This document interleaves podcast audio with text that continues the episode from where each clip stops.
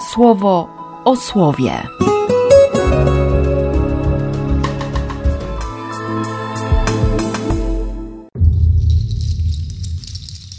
Dwudziesty pierwszy września, wtorek.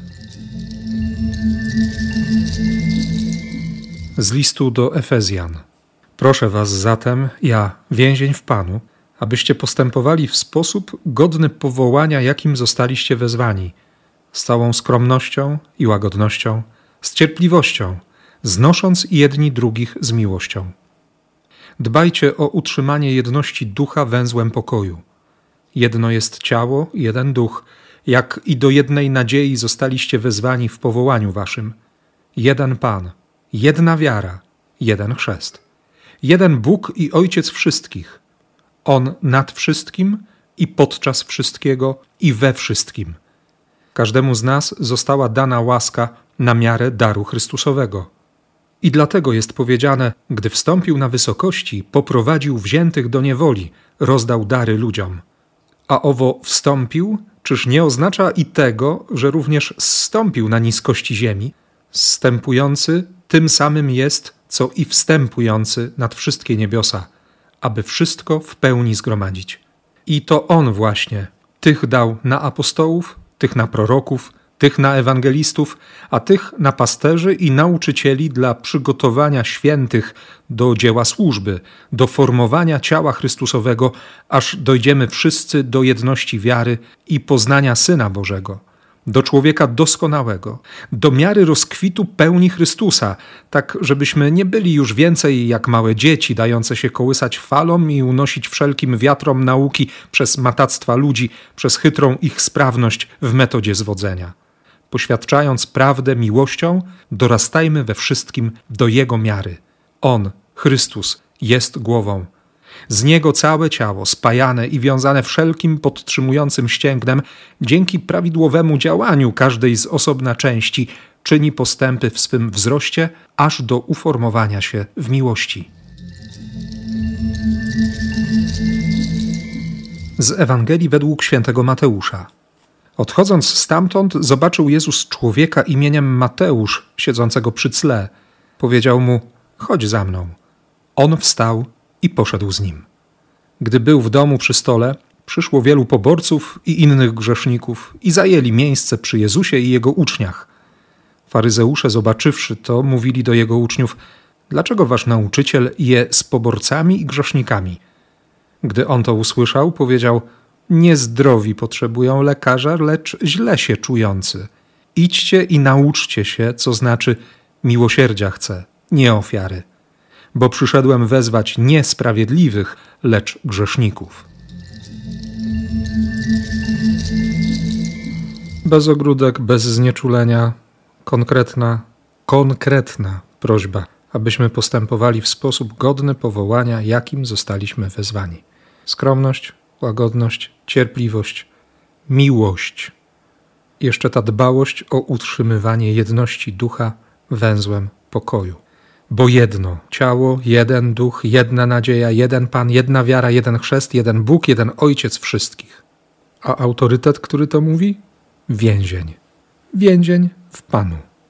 Paweł faktycznie znajduje się wtedy pod więziennym nadzorem, ale to bycie więźniem jest, jest o wiele głębsze. On jest związany z Chrystusem. Nauczył się, rozpoznał, przyjął i zgodził się, by prowadzenie Ducha Świętego było pierwsze w jego życiu. Dlatego właśnie mówi o Chrystusie.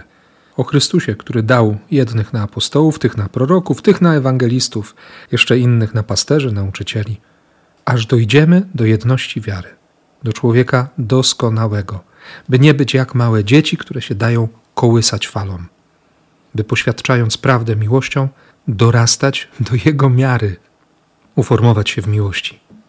Mówi to więzień to jest nadzieja, że tak można, że tak się da, że można tak żyć, że można żyć w takiej wspólnocie, można tworzyć taki kościół. Kościół związany łaską, kościół związany miłosierdziem. Kościół, w którym grzechy są odpuszczone. Czy to będzie sparaliżowany człowiek, czy to będzie Mateusz, czujący się źle w tej komorze celnej Człowiek, który pragnie miłosierdzia, który pragnie doświadczenia obrazu Boga, pragnie doświadczenia spojrzenia, które nie będzie potępiać, odrzucać, wyprowadzać na margines, uśmiercać, odwracać się ze wstrętem, ze zgruszeniem, ale odkryje w nim obraz i podobieństwo do Ojca Niebieskiego. No i pojawiło się takie spojrzenie. Jezus zobaczył. Święty Łukasz zapisze, spojrzał z podziwem. Od nocy chodzi za mną to przekonanie, że, że potrzebujemy takiego spojrzenia. Potrzebujemy doświadczenia oczu, które patrzą w taki sposób, że, że się życie dzieje. Spojrzenie, które pozwala powstać z martwych. No tutaj Mateusz używa, opisując swoje zmartwychwstanie. Używa właśnie tego słowa. Wstał, jakby dźwignął się z grobu, z pomiędzy tych wszystkich monet, wszystkich uzależnień. Nowe życie. I było jasne, że jeśli nowe i jeśli życie, to trzeba iść. Tym bardziej, że Jezus powiedział: chodź za mną, ale w taki sposób i tam, i tam w środku było tyle łaski, tyle tęsknoty, tyle miłosierdzia, że Mateusz zrozumiał: tak, chcę mieć Cię blisko siebie. Nie wyobrażam sobie bez Ciebie dalszej drogi. Wychodzę w hum. Chodź za mną. Razem. Mateusza nie będzie pod krzyżem. Mateusz będzie się kłócił z innymi o pierwsze miejsce, o to, kto jest ważniejszy, kto jest bliżej. Mateusz być może też podejrzliwym okiem będzie patrzył na Judasza, ale wreszcie wyjdzie do ludzi i ogłosi zmartwychwstanie i zbawienie w Chrystusie.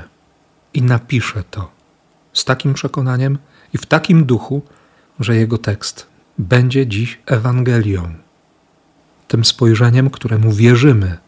Tak, będziemy wierzyć spojrzeniu Mateusza na Jezusa.